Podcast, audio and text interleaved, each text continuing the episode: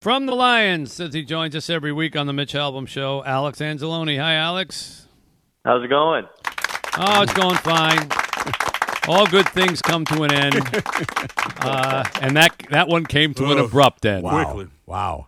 Quickly. Your thoughts? oh man, yeah, it's it was um it was definitely a butt whooping. That's that's for sure. Um, you know, and you know it's early in the season, and you know there are ups and downs to all seasons, no matter how good you are or, where you're at as a team. And um, you know ours has seemed to come uh, week seven. Yeah. Uh, is is there anything to the thinking that all right, if you're going to lose and your winning streak's going to come to an end, it's almost better that it's in a game where you just you just weren't the better team that day. The other team was doing everything right. You get it out of your system, and then you, you get your feet back, as opposed to you know a loss you take down to the wire, and then somehow a little last second mistake or penalty cost you, and you end up losing the game. Is it different?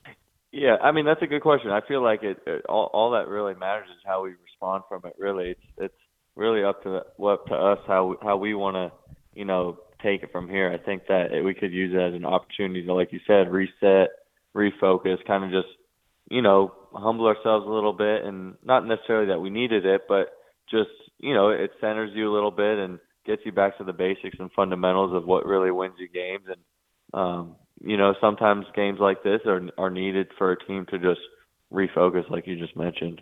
Does subconsciously does the like last week you guys were the best thing to ever play in football cleats, you know, ESPN, everybody, you were the number one team ever. Right. Now today they can't find you on TV today. I was looking today; it was like two minutes on you this morning.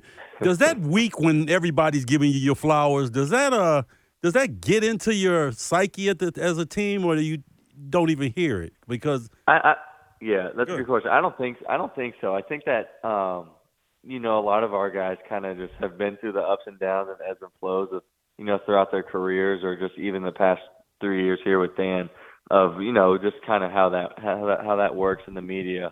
Um, and we, you know, we don't really buy into it. We kind of just know who we are and know what type of team we could be. Um, but, and this doesn't mean that it's bad to have hype. I think it's, you know, it's, it's a good thing in some ways. And I think that it, it gets fans excited. It gets, you know, the city excited for something. And, um, you know, it's just something that you can't necessarily let it, you know, give you some confidence that, you know, you're like you said, the best thing ever to play in cleats.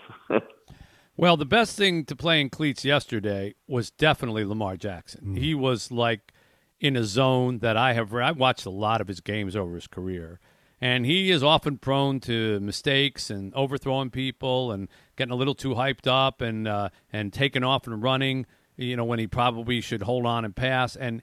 He just looked like somebody promised him before the game, you will not get sacked. You don't have to worry about it. Take your time, find the perfect receiver. Almost every throw, I'm sure if you watch that tape, it, he picked the right guy to throw to at the absolute right moment. Do you just have to take your hat off to a guy like that who's playing like that in, on a day like that? Yeah, I think I think so. I think that you know, as much as we want to say, you know, we played bad um, as a team collectively, I think that you have to give them their credit, and you know that starts with obviously number eight. It was, you know, it was really impressive to, you know, go against him and see what the throws that he was making and decision making that, you know, that like people have criticized him on the, you know, in the past for, and um, you know, as a as an opponent, you you want him to make those overthrows, bad decisions, but you know, as a fan of the game, you're also like, wow, it's cool to see him develop, um, you know, into, you know, a, you know, an elite quarterback that a lot of people think he could be. But yeah, it was it was definitely um, one of those games where it's just like, man, this doesn't seem like we're doing anything to stop him. He's making the right reads, the great throws. He's running the ball. He's throwing the ball. What can we really do? Alex, I'm always curious at halftime in a game like that. Uh, does coach just kind of let you sort of go off on your own and meditate or just kind of handle it as you will? Or does he give a fiery speech? Or how does that work?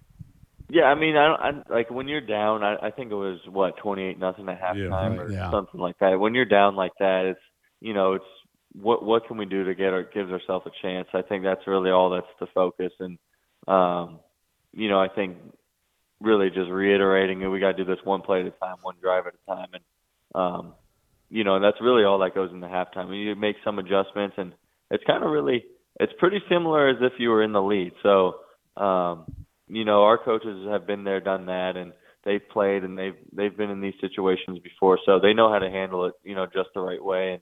And um, you know, it, it stinks to be in that situation, but at the same time, um, you know, it's good to have adversity.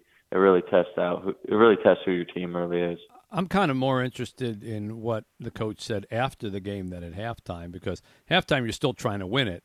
But mm-hmm. okay, when the game is over and it's 38 to 6 and you clearly got your butts kicked, what was Dan Campbell's approach with you guys in the locker room? Um, you know, he, he was Dan. um, you know, he he wasn't uh screaming, he wasn't, you know, doing any of that. He I always say he he knows exactly how how to address our team when and when we're in certain situations. And um you know that wasn't a situation where I don't think any of us needed to be yelled or hollered at. And um you know just kind of reminded us that you know we got our butts whooped and that we're going to be humbled and we got to get back to the basics and um get ready for Monday night. We're going to watch the film uh learn from the mistakes and we have to move on just because it's a long season. Yeah.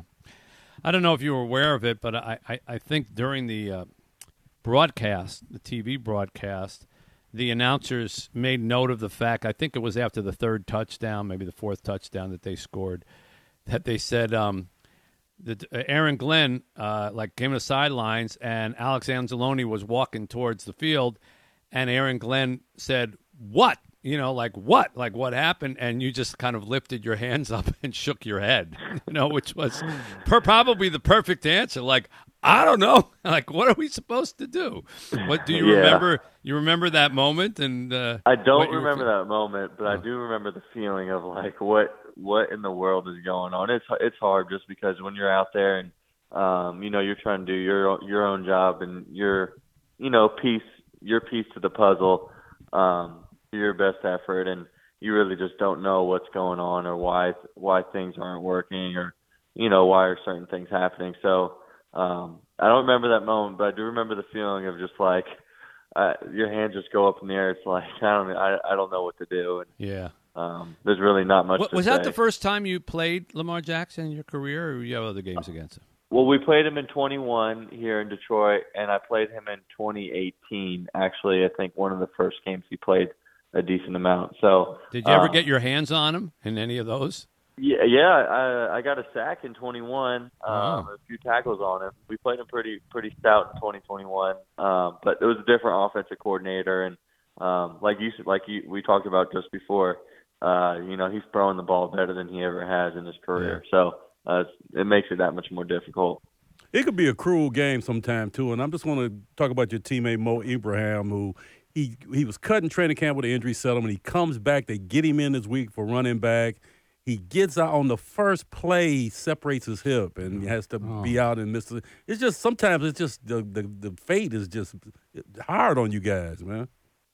Yeah, it's it's um you know if you feel for a guy like that that you know is just been you know he's been at home training and getting ready for his opportunity and he finally has it and um you know something that drastic happens it's it's tough to see and um you know at the end of the day I feel like we all it's like when those things happen and I think fans now more than ever especially after last year with Damar Hamlin just you know, we're we're humans too and um you know it sucks to see just a guy go like like that go down and um lose out on on an opportunity and you know more I guess uh you know be be injured to that Yeah. extent to yeah.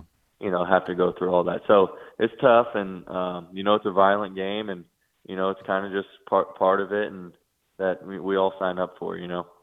It shows you know when in the heat of a of a of the moment of a game um, suddenly you see all the players just kind of drop to their knees and just kind of look and they have that stunned look. And it's it's a little bit like war you know when when all of a sudden you know one of the soldiers is killed and and uh, you know you, you stop and realize it. And I don't mean to equate a game with war. I understand that there's differences but that whole thing about man that could be us. That could be me. I'm, I'm one play away from that, and you know that could be a career ender.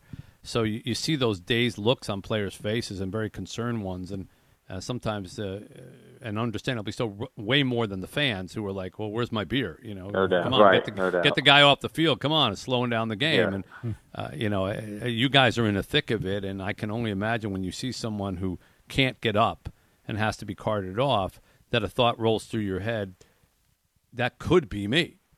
Right, hundred percent. Yeah, it's, it's, that's that's why you know I, I feel like I I've been through my fair share of injuries in my you know college and NFL career, and I know that you know with just one play things can be taken away, and um, you know that's why you can't take it take take this for granted, and it's really just a microcosm for life, right? You know we we all can't take these days for granted, and um, you know you never know what's going to be your last play or last day.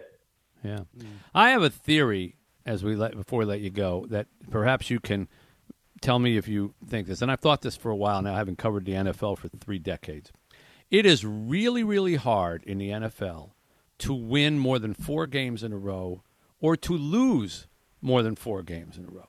It happens now and then, but the ebb and flow of the NFL and the parity between the teams usually gets you by the fourth game. And I look at your game and I look at New England beating Buffalo Right. After they just looked horrid for the last two. They had lost to the Cowboys 38 to 3 to the Saints 20 uh, 34 to nothing to the Raiders, not a great team 21 to 17. And they come out and they beat the Buffalo Bills. Uh, because it's like it's hard to slide that long. Do you have you noticed that that that that, that 4 seems to be the the number that it's really kind of hard to get past? Yeah, you know, I never really noticed that uh, the four the four number, but I, it kind of makes sense in my head. Is like, you know, it's the parity of the NFL. Of, you know, eventually you're probably going to win a game, or you're eventually going to lose a game. Just you know, just from the nature of the game. And um, I mean, that's a good point. I don't think that that's you know the reason why we lost, but it's it is it is um, you know eventually things are going to catch up, and you know you're going to be in a tough game that you're going to have to battle out. Um, You know whether it's against an unexpected opponent or um, you know someone that you're expecting to play really well. Well, the good news on that is you get to start your next four game Yeah. winning streak on Monday night. At So- home. Right. Yeah, at home. And uh, I'm pretty sure the taste of this one will long be gone by that one because Monday night in, in Ford Field, they'll they'll either be so psyched or so drunk that uh, none of none of none of yesterday will be in anybody's mind. They'll just be loud and making a lot of noise, and it's going to be a hell of an atmosphere. For sure, yeah, I'm excited. I haven't played in a, a night game here in Detroit uh, the past three years, so uh, I'm really excited. Um, you know, it's going to be a blast to play in front of in front of the Detroit City. Um, you know, just a prime time game on Monday night. It doesn't it really doesn't get better than that. Yeah, it's going to be great. Well, we'll look forward to it. We appreciate your conversation as always, and we'll look forward to speaking to you after that next week. So probably Won't be on Monday. Tuesday. Yeah, it won't be Won't Monday. be Monday. yeah, won't be Monday unless unless it's while you're dressing. Calling for the locker room. Yeah, right. I'm putting my Hang helmet on, I got to tape up. Yeah. yeah. Good talking All right, to you, see Alex. fellas. Thank you for coming on. Alex See Anzalone, as always, here on 760 WJR.